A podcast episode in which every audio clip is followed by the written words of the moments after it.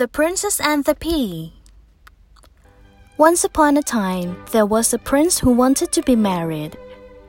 Now, the prince was brave and kind and handsome. There were quite a lot of girls who would have been happy to marry him.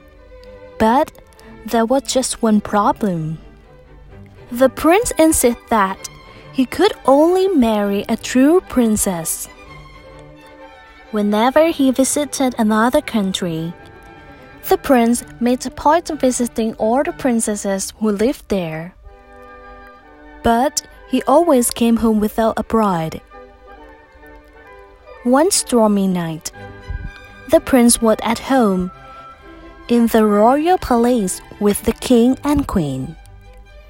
The rain poured down and the wind howled around the terrace.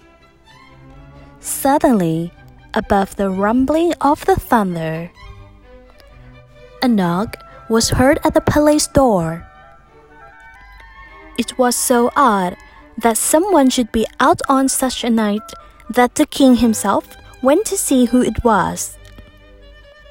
There on the doorstep stood a lovely girl, dripping wet and shivering with cold. I am a princess, said the stranger. Please may I come in until the storm has passed?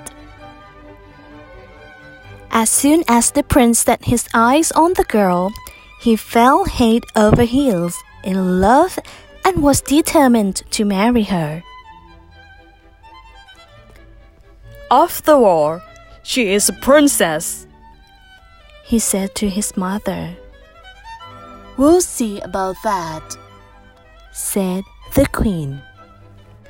And she hurried off to arrange for a bed to be made up for their visitor. When the girl was shown to her room, she was surprised to see that the bed was piled high with twenty feather mattresses. But she said nothing and climbed between the sheets. What do you think about our young visitor? The king asked the queen when she returned. Is she really a princess? We'll soon find out, smiled the queen. For under the twentieth mattress of her bed, I've put a dried pea. The next morning, the royal family was having breakfast when the guest appeared. Did you sleep well, my dear? asked the king, winking at the queen. I'm afraid not, replied the girl.